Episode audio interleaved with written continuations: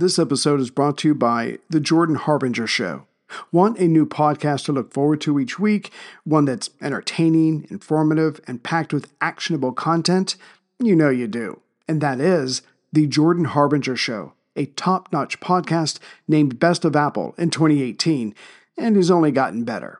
Jordan goes deep with fascinating people, from authors and scientists to mobsters, spies, and hostage negotiators.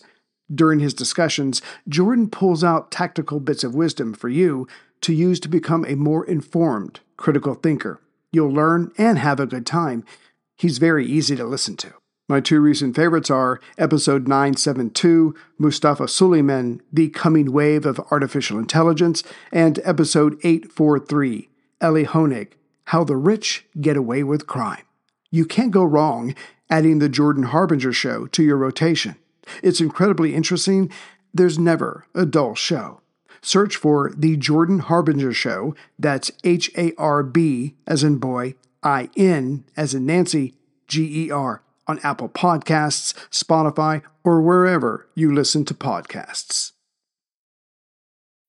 When you need mealtime inspiration, it's worth shopping Kroger, where you'll find over 30,000 mouthwatering choices that excite your inner foodie. And no matter what tasty choice you make, you'll enjoy our everyday low prices, plus extra ways to save, like digital coupons worth over $600 each week. You can also save up to $1 off per gallon at the pump with fuel points. More savings and more inspiring flavors make shopping Kroger worth it every time. Kroger, fresh for everyone. Fuel restrictions apply.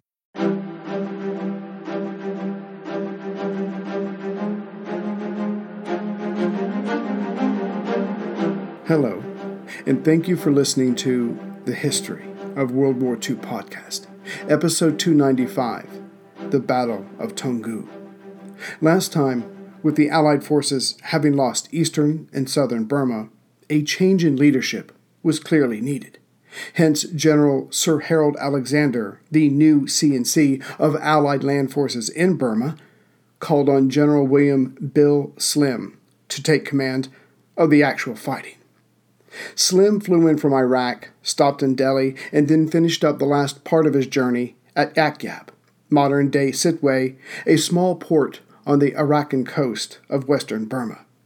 There he talked with Lieutenant General Morris, the Chief of General Staff in India, and Air Vice Marshal Stevenson, Air Officer commanding in Burma.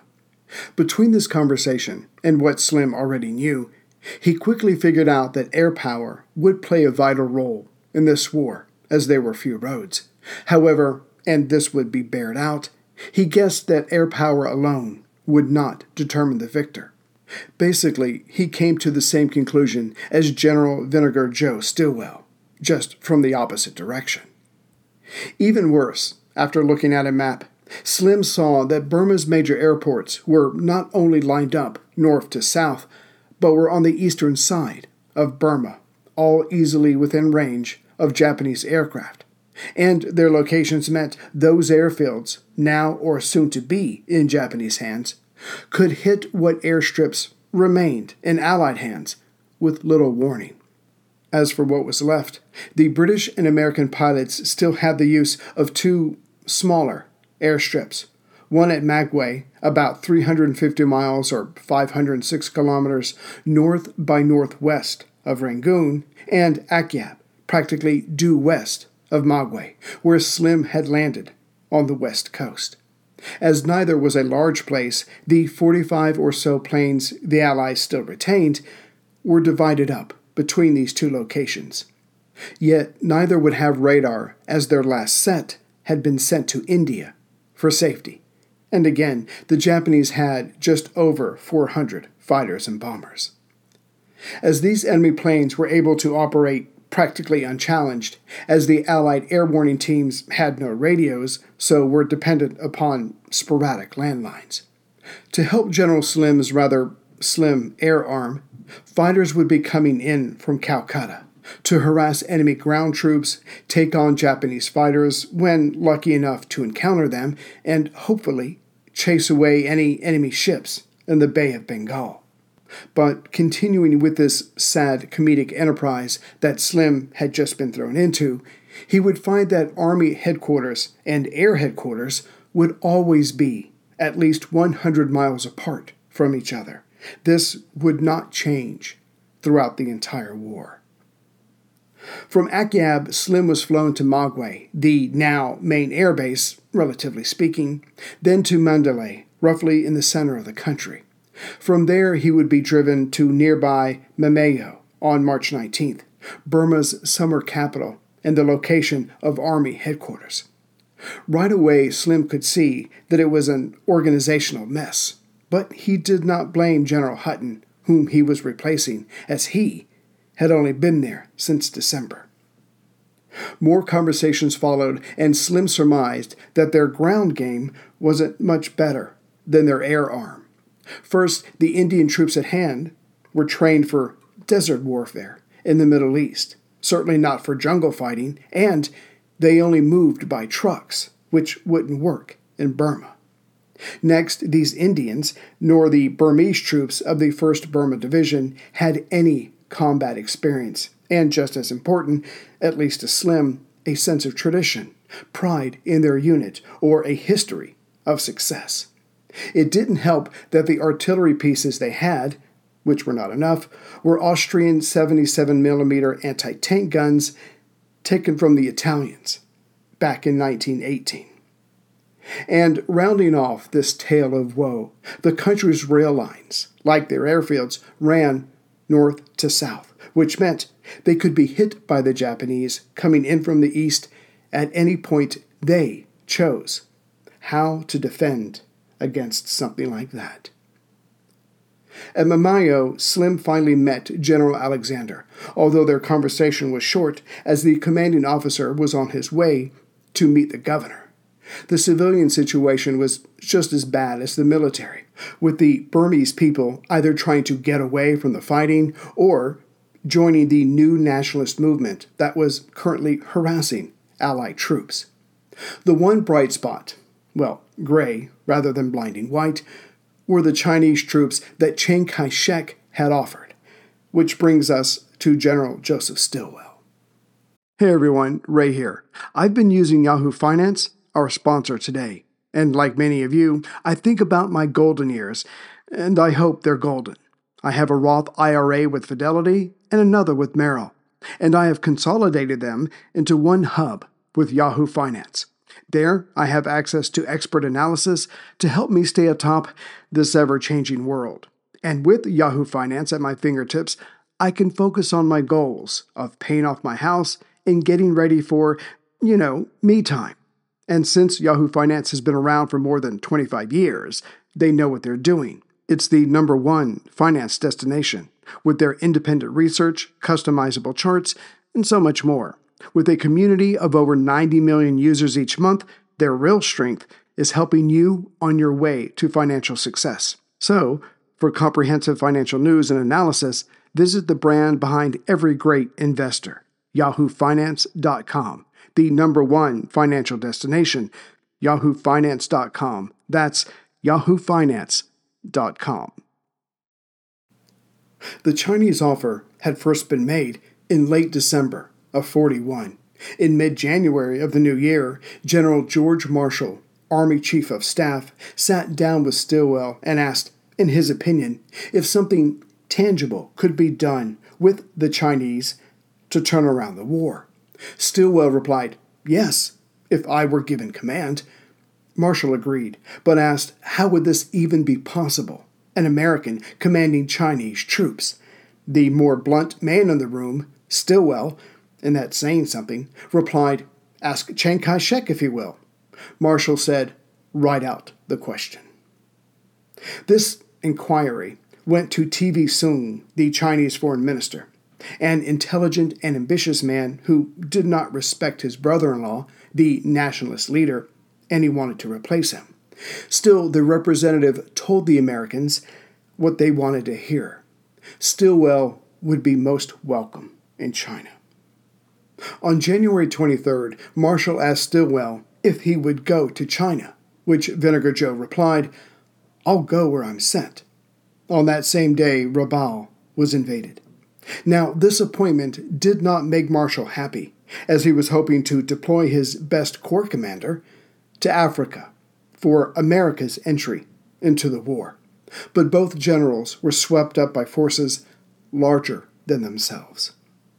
Stilwell spent the next few days getting his ducks in a row by preparing a staff, going over the most update information on the war in China, putting in requests for planes, big guns, and dive bombers, and meeting with Lauchlin Currie, the Lend Lease administrator, to China. The good news was that Stilwell was now a lieutenant general. Not that this excited him. Why? Because of what was expected of this new lieutenant general something between Hercules and Jesus.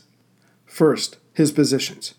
He was to be the new commanding general of all U.S. Army forces in the China Burma India Theater, or CBI, chief of staff to the Supreme Commander China Theater, who was Chiang Kai shek, supervisor of Lend Lease and U.S. representative on any Allied War Council. Now, in almost any other theater, this would have been all to the good. The chance to conduct a war and control all the politics and supplies around it. But Stilwell feared he would have everything he needed except troops, American or Chinese. As for the latter, would the local troops obey him? He was guessing not. Now, for his responsibilities. He was to maintain the Burma Road, command any Chinese forces given to him, train any Chinese forces he could, and, though not lastly, increase the effectiveness of U.S. assistance to the Chinese government for the prosecution of the war. This last part had to be spelled out as to not be manipulated by Chiang Kai shek. But more responsibilities were being added as they came into existence, like how to get supplies to China, as everyone predicted that the Burma Road would be closed, as Rangoon seemed likely to fall. No worries, TV Soong wrote a letter to FDR, who had expressed an interest in creating an air route to keep the supplies flowing. The letter said, in part, I know of a route that's only 700 miles long that goes from northeast India to Kunming in China, and the route had a few comparatively level stretches. Of course, he left out that in between those two points was the Himalayas specifically the eastern end of this mountain range that would become known as the Hump, to the Allied pilots who had to brave it. Currently, there were no trained units to fly this route, no airfields for the larger planes that would be needed, no reliable charts, no radio navigation aids, and little information about the weather. But here's a snippet of the official history of the Army Air Force. The Brahmaputra Valley floor lies 90 feet, 27 meters, above sea level at Chabua. From this level, the mountain wall surrounding the valley rises quickly to 10,000 feet, 3,000 meters, and higher. Flying eastward out of the valley, the pilot first topped the Patkai Ridge, then passed over the upper Chindwin River Valley, bounded on the east by a 14,000 foot 4,300 meter ridge, the Kumon Mountains. Then he crossed a series of 14,000 to 16,000 feet, 4,300 meters to 400 900 meters ridges, separated by the valleys of the West Irrawaddy, East Irrawaddy, Salween, and Mekong rivers. The main hump, which gave its name to the whole awesome mountain mass and to the air route which crossed it, was the Santsung Range, often 15,000 feet, 4,600 meters high, between the Salween and Mekong rivers. East of the Mekong, the terrain became decidedly less rugged and the elevations more moderate as one approached the Kunming airfield, itself 6,200 feet, 1,900 meters above sea level. Unfavorable weather conditions along the route were a major contributing factor to its difficulty. The Assam Kunming route was situated in the middle of the three Eurasian air masses that were stirred and conflated by the presence of the Himalayas themselves. Moist, warm air from the Indian Ocean to the south produced high pressure that swept north, while cold, dry air from Siberia moved south.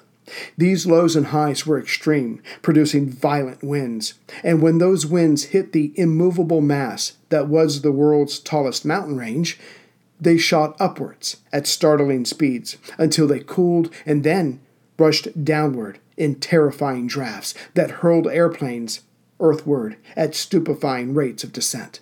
Turbulence inside the cloud mass was severe. Pilots reported being flipped upside down by gusts, while many others were unable to report anything because they went missing.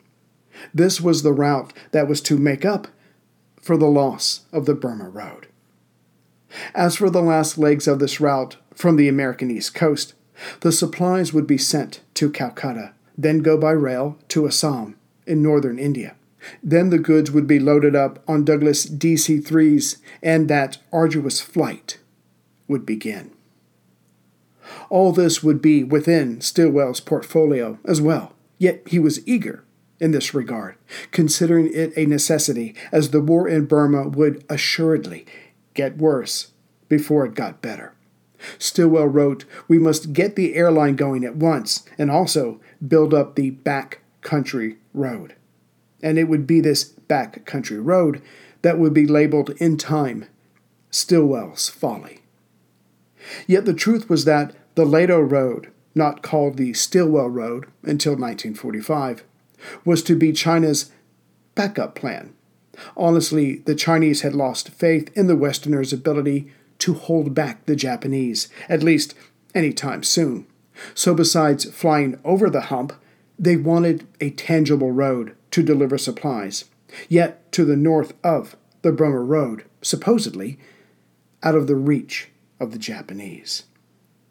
But setting the record straight, this engineering monstrosity of which there were many during the war, was a Chinese idea, formulated three weeks after Pearl Harbor, two weeks before Stilwell was considered for the CBI theater. The idea was to build a road from Ledo in Assam, India, to connect with the Burma Road only after it entered China. Of course, in order to do that, the road would have to be constructed through, around, and over mountains, forests, and ever changing rivers. Chiang Kai shek said it could be constructed in five months, but the AMMISCA officer sent to survey the area came back a month later and said, Our estimate is two and a half years. Still, the U.S. War Plans Division recommended it as an urgent military necessity. With this backing, the road was approved even before Stilwell left the United States. When the general did leave for China, he would take along a staff of 35 officers and five enlisted men. To follow would be 400 technicians and instructors to help train the Chinese in the use of American equipment and tactics. On February 9th, Stilwell met with FDR, who told the general to tell CKS, Chiang Kai shek, we are in this thing for keeps, and we intend to keep at it until China gets back all of her lost territory, and this would become official U.S. policy. FDR was not making the same promise to the French or to the British or to anyone else. But on that same day, the Japanese crossed the Salween River. Now, only the Sittang River was between them and Rangoon. General Stilwell would fly out of Florida on February the 13th, a Friday. Just days earlier, he had heard plans of a grand gesture against Japan. Singapore was about to fall, the Malay Peninsula was lost, and Burma seemed about to follow suit. Was it possible, as incredible as it seemed, that the Germans in North Africa would meet up with the Japanese in India via Burma? Were the Axis soldiers superior? But ever confident, FDR was pushing for a strike against Tokyo itself. Perhaps an air raid that could be launched from outer Mongolia, if they could do that without the Russians getting involved, of course. No, General Henry Hap Arnold, Chief of the Army Air Force, said he had another plan in the works. Stilwell, in a DC 3 transport, spent the next 12 days crossing over half the world from Florida to the Caribbean to South America, across Africa, then north to Cairo, then turning east across Palestine, Iraq, Persia to New Delhi, landing there on the 25th of February. Just two days before this, the Battle of Sittang River was won by the Japanese. Also on February 23rd, ABDA Command was dissolved. Wavell was sent back to India. Within the next five days, the Battle of the Java Sea would be over, removing the ABDA naval forces as well, which meant Java was open to attack, as was the Australian coastline. In New Delhi, Stilwell participated in a meeting at British GHQ, which turned out to be a waste of time. Stilwell wrote in his diary Nobody but the quartermaster knew anything at all. Of what the British did not know, besides not even having a general plan, was any intelligence on enemy movements.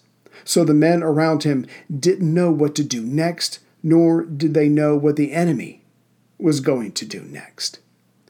Then the general went to Calcutta, the jump off point to Burma. There he met Wavell, who had just flown in from Java on February 28th. With Wavell was Major General Louis Brereton, who would command the American 10th Air Force that would soon be flying the hump under Stilwell's command. But Stilwell took an immediate dislike to the man because he walked around with a riding crop. Stilwell, who hated pomp and circumstances, said to Brigadier General Frank Dorn, his chief of staff, Why the hell does an Air Corps officer need a riding crop? To beat off the birds, maybe? Their relationship did not improve when Vinegar Joe found out, months later, that Brereton's personal plane had a Persian rug inside, cut down to size. While Stilwell and Wavell talked, Rangoon was abandoned, but not before the Allies destroyed 972 unassembled trucks and burned 5,000 tires. Behind the sounds of gun, artillery, and the droning of planes, politics is always present. Some of the British officers leaving Rangoon were not that much interested in fighting Japan if it meant giving up the empire, for they had caught wind of the subtle but world changing conversations between FDR and Churchill. As much as FDR feared China being overrun, he also feared, however unrealistic as it was, India shrugging off the British and coming to an understanding with the Japanese. Between this and his idea of nations having the right of self determination, which had been expressed in August of 41 in the Atlantic Charter, the president was receptive when some in India used the Japanese threat to strive for concessions from the British. FDR encouraged Churchill in this, the latter barely holding on to his temper. But for the time, no promises were made to the subcontinent. Then Chiang Kai shek, normally of a brilliant political mind, stepped into the argument. He nor the British liked the outcome. Chiang flew to India in February, just before Stilwell arrived, to stir the Indians to fight. Yet Mahatma Gandhi, about to be arrested again by the British, replied, They will never voluntarily treat us Indians as equals. Why, they do not even admit your country to their talks. Gandhi was speaking of the Munitions Control Board in Washington, D.C., that allocated arms and supplies, and Gandhi could not have been more correct, and Chiang knew it. Suddenly, Churchill was getting advice from Chiang and FDR about what to do with India, of which all of it was most unwelcomed. On March 3rd, Stilwell and his staff left Calcutta and flew into Lashio in the northern Shan state of Burma, about 200 kilometers or 120 miles northeast of Mandalay in the center of the country. Stilwell got a few minutes with Chiang, who was directing his troops, but it was understood they would speak more later. On the border, just inside Burma, the Chinese 5th and 6th armies were preparing to help defend against the Japanese. But in all honesty, the 6th Army was second rate, and its divisions were under strength. On the move, it was heading a bit further south to take up a position currently held by the 1st Burma Division so that it could be moved to a more advantageous position. As for the Chinese Fifth Army, that was a horse of a different color. It having a full strength motorized division, plus artillery, and had more training than the other divisions. Chiang was loath to give it up, but he had made a promise, and now he was being forced to keep it. Yet he compromised with himself as he, and this was only on March 1st, released one of its three divisions. Stilwell was only on the ground for a few hours. Next, he flew to Kunming. He would only stay one night there, but he had an important topic to cover, one that would affect his ability to fight the Japanese. He had to have a reckoning with American hero Claire Chennault, creator and soul of the American Volunteer Group. Fortunately, Stilwell and the flyer got along, the latter promising that he had no trouble with incorporating his AVG into the American Air Force, which was true enough. It would be the pilots that rebelled. The next day, two hours in the air finally had him landing in Chongqing, the nationalist capital. Unfortunately, the locals and the refugees who had come here had endured three years of Japanese bombings without even a pretense of fighter cover or anti air batteries. The good news, relatively speaking, was that as Chongqing sat on a rock promontory that stuck out where the Yangtze and Jialing rivers met, the people had expanded the numerous rock caves in the area. Whenever lookouts along Free China's border called in, another raid was coming. Stilwell met with Chiang on March 6th and was pleased to hear that the Chinese leader wanted him to command in Burma and seemed eager to fight. Stilwell thought, well, maybe I haven't wasted my time after all. But then reality set in as Stilwell wrote in his diary for the next two days the word waiting. While he waited, Stilwell drew up his plans to take on the Japanese. Then Rangoon fell, so his plans were altered. Still, he was itching to get on with it. In theory, some 3 million Chinese men were serving in the military. This meant about 300 divisions. On paper, there were three regiments to a division, three divisions to an army, and three armies to a group army, and three group armies to a war zone. The problem was that was as organized as it got. Each war zone did its own thing, based on the commander's loyalty or not to Chiang Kai shek. The point was, as Stilwell saw it, that no mass of forces were brought together to really take on the Japanese, as the Chinese attitude was, we've been fighting them long enough, let someone else have a go for a while. After three days of waiting, Stilwell, who was about to jump out of his own skin, had a dinner held in his honor. Chiang discussed his plans, basically the opposite of what Stilwell wanted to do. The Generalissimo did not want to let his forces engage the Japanese because they might lose, so his cure was to send them in piecemeal, which of course would guarantee their destruction. The Americans' response was, let's go before they build up.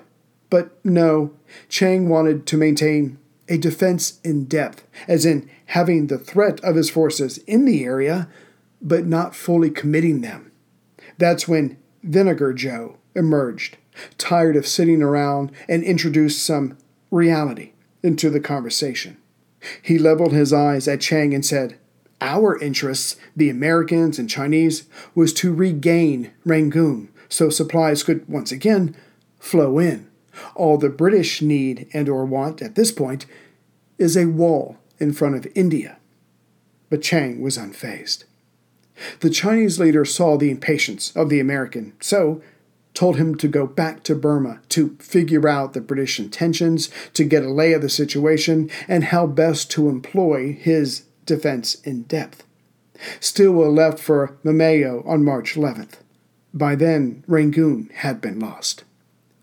He had been told that the Chinese Fifth and Sixth Armies were under his command, but when he arrived, only the motorized 200th Division of the Fifth Army was at Toungoo along the new defensive line, which was about 150 miles or 241 kilometers north of Rangoon, from Prome to Toungoo. The two other Chinese divisions were still waiting for supplies to be gathered. Dropping off his few bags, Still went to Flagstaff House to visit the Governor General, Sir Reginald Dorman Smith. His Excellency was astonished to hear that an American was in charge of Chinese forces in Burma. But this was straightened out when Stilwell left and General Tu Ling Ming of the Chinese Fifth Army entered. He told the governor, The American general only thinks that he is commanding. You see, we Chinese think that the only way to keep the Americans in the war is to give a few of them commands on paper. All this Stilwell would find out soon enough. Then Stilwell and General Sir Alexander met. As Vinegar Joe put it in his diary, he looked me over as if I just crawled from under a rock. Stilwell replied with his own dirty look. Their relationship would improve from here. How could it not? The American sent a note to General Marshall that he was willing, if not happy, to serve under Alexander, which, of course, changed nothing on the battlefield. Another day is here, and you're ready for it. What to wear? Check. Breakfast, lunch, and dinner? Check. Planning for what's next and how to save for it? That's where Bank of America can help. For your financial to-dos, Bank of America has experts ready to help get you closer to your goals. Get started at one of our local financial centers or 24-7 in our mobile banking app. Find a location near you at bankofamerica.com slash talk to us. What would you like the power to do? Mobile banking requires downloading the app and is only available for select devices. Message and data rates may apply. Bank of America and a member FDIC. As things stood, by mid-March, the 200th Division of the Chinese Fifth Army was in Toungoo, on the Sittang Valley, almost due east of Prome, where the 17th Indian Division stood in defense. As Prome was 150 miles or 241 kilometers northwest of Rangoon, this left central and North Burma still in Allied hands. But having the Chinese division and the 1st Burma Division at Toungoo was overkill. So on March 17th, General Alexander ordered the 1st Burma to move west to take up a position just north of Prome. There, it could react to whichever direction the Japanese attacked from. But as the first Burma moved out, it had to contend with advanced Japanese units, as well as troops from the Burmese National Army, locals who had been armed and trained by the invaders. What was needed by the Allies, besides basic reconnaissance, was a way to slow down the Japanese as other Chinese divisions were on their way south. Alexander decided to kill two birds with one stone by sending out an air raid against the Japanese planes at the Mingaladon airfield near Rangoon. Nine Bristol Blenheim light bombers, escorted by ten Hurricanes, took off from Magwe on March 21st. They managed to destroy several enemy planes while on the ground, but as the enemy had just over 400 planes in the area, the enemy's intense reaction should have been factored in. That very same day, and the next day, major air attacks were sent against Magwe. Turning the tables nicely, many Tomahawks, Hurricanes, and Blenheims were bombed while on the ground. What planes remained were sent to Akyab, on the west coast. Now the ground troops' air support was based another 140 miles or 225 kilometers away. But it was about to get worse. The Japanese 5th Air Division then went after Akyab, launching severe bombing raids, well protected by fighters, on March 23rd, 24th, and the 27th. Whittled down even more, the remaining Allied fighters abandoned the area the RAF crews went to India, the AVG pilots headed north to China. And it was during the loss of these two airfields that the Battle of Toungoo took place. The Chinese 200th Division had arrived at Toungoo on the same day Rangoon fell. The city, on the Sittang River, controlled the road that went north to Mandalay, the current location of British General Headquarters.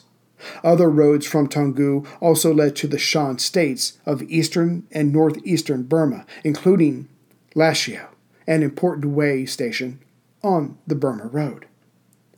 as Toungoo was to be the main defensive position of the Chinese army in this area. Major General Dai Anlan got his men to work, building defensive positions around the city. And to give himself time to react to any coming attack, he had an outpost set up about eight miles south of the city at Oktwin. But to gain even more of a notice, he had a motorized cavalry regiment head a bit further south at Pyu. The idea was for the most southern unit to engage the Japanese when they came, to buy more time, but also to retreat in good order, thereby joining up with the other force south of town, which would strengthen their retreat, again buying more time. As timber was plentiful in the area, the defensive walls around the city were strong, and even better, the area around Toungoo was generally flat, except to the east, where sat the Sittang River. On March 18th, the lead enemy units reached the area south of Toungoo. A few days later, the first line of defense was engaged. As planned, the defenders fought back but retreated as they did so. Things went well in this regard, and it took three days before the Japanese troops could push the motorized regiment to Oktwin. Now reinforced with those troops, it took another two days before the Chinese troops at Oktwin could be flushed out. Still, their retreat to Toungoo was in good order. Time was being bought. The question was, would it be enough? But if the Chinese, like the British or Allied troops before them, expected the Japanese soldiers to fight by their expectations, they were about to be sadly mistaken. As the Oktwin position was engaged, the Japanese 143rd Regiment, with local Burmese help, swung around the fighting to the left or west to push north and come at the Toungoo airfield and railway station. The troops defending these positions only an engineer battalion, retreated soon after the fighting began. This penetration cut the 200th Division's communications with its forces fighting to the south. By March 24th, Major General Dai Anlan ordered all outlying troops to fall back to the city's walls. Of his three regiments, one was placed to the north of Toungoo in case the enemy tried to swing around, another was placed to the south fighting hard but holding out, and the last went to the west side. The area to the east had limited fighting ground as the Sittang River dominated there. Hopeful but pragmatic, Dai Anlan moved his divisional headquarters east, crossing the Sittang to the far shore. There, if left unnoticed, it should be safe from enemy bombing and artillery. Then a section of another regiment arrived. The majority of the Chinese forces were still coming south. This new force was put around headquarters on the east side of the river to help protect incoming supplies. Then, on March 25th at 8 a.m., the Japanese 55th Division launched a full scale attack against three sides of the city. The idea was to push hard on the Japanese left Chinese right and force the defenders towards the Sittang River, where, as they could not all cross fast enough, would be annihilated or forced to jump in the river and likely drown. Yet the training of the 200th Division proved itself, and the defenders held on throughout the day. Only the northwest section of Toungoo was penetrated. Overall, the day had gone well. But that changed at 10 p.m. that night when a full division was brought up to exploit the small incursion to the northwest. Not hesitating, the Chinese counterattacked, which saw heavy house to house fighting as the enemy was within the city's walls. This benefited the Chinese as Japanese planes were too afraid of hitting their own men. But then the defense began to fall apart as the Japanese adapted their tactics. First, using headstones and a graveyard, they were able to inch deeper into the city, and at the very least, avoided being pushed back. Next, some of their artillery was aimed at the bridge to the east, which was damaged enough so that trucks could no longer cross it. The hope of the invaders was that this would make the Chinese panic and think that their escape route was about to be cut off. Thus, they had to leave before it was too late. Still, the Chinese troops fought on. When the sun rose on March 26th, the Japanese held on to the northwest corner of Toungoo. That morning, the southwest corner was also taken. But that was as far as the attackers got. Both sides sent in large counterattacks. All were beaten off, only resulting in massive casualties. But by the end of the day, the Japanese were able to connect their two corners. Hence, they controlled the western part of the city. Now the two sides were fighting across the rail line, about a hundred meters apart from each other. Again, the invaders' fighters were unable to get involved. That is, until it was decided for the leading Japanese units to pull back some 200 meters. Then their air arm came in, bombing the defenders who hunkered down as best they could. Not having any anti air batteries, they took a pounding, but the survivors rose up again when the enemy infantry approached when the bombing stopped. This actually happened a few times that day, which only left more casualties on both sides. During the day, news came that the Chinese 22nd Division was to the north and coming fast. That's when Lieutenant General Yuzo Matsuyama, the commander of the Japanese 55th Division, sent his 2nd Battalion to block them. This worked, but now he had fewer troops to attack the city. The next day, March 27th, enemy air raids continued throughout the day, but it was decided to wait for the 3rd Field Artillery Regiment to arrive before the infantry was sent back in. Arriving on March 28th, the artillery went about, weakening several defending strong points. All that was needed now was a bombing attack to follow up. Yet the bombers did not come until that afternoon, as heavy fog had settled on the airfields they used.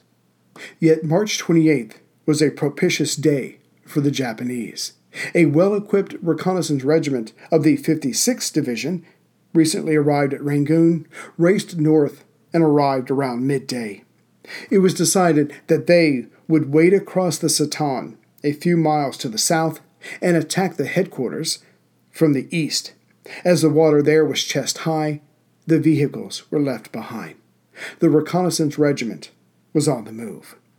Major General Dai was told of this and saw the possible encirclement of his army, so launched a strong counterattack on the Japanese left flank, hoping to draw off the attack that was about to come at his far eastern section.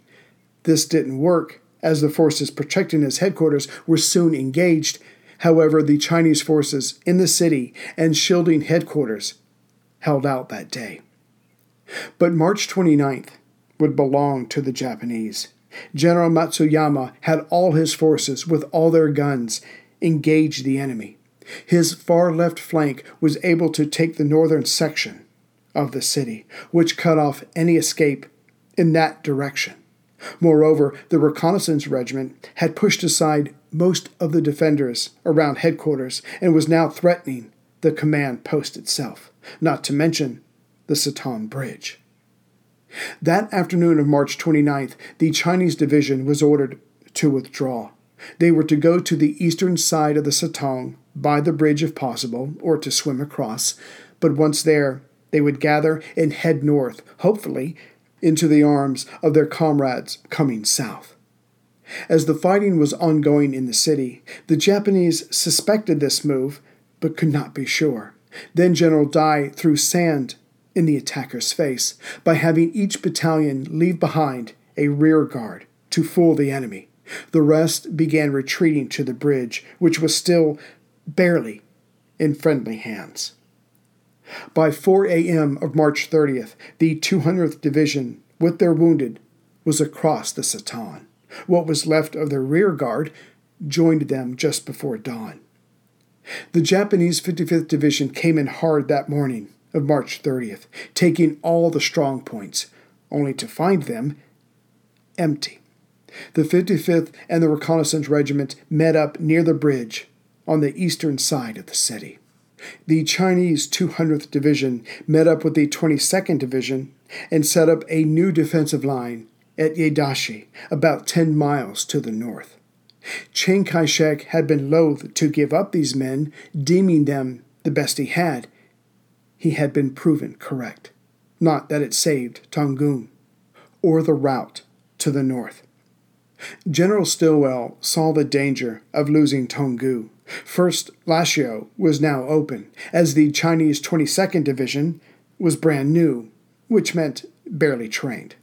Also, if the Japanese could drive further north, not only would the Burma Road or even the Ledo Road further north be open to attack, but the British and Commonwealth troops could then be attacked from the north, putting them into an impossible situation. So, Stilwell sent out the appropriate orders for other Chinese forces to move south to help contain the enemy.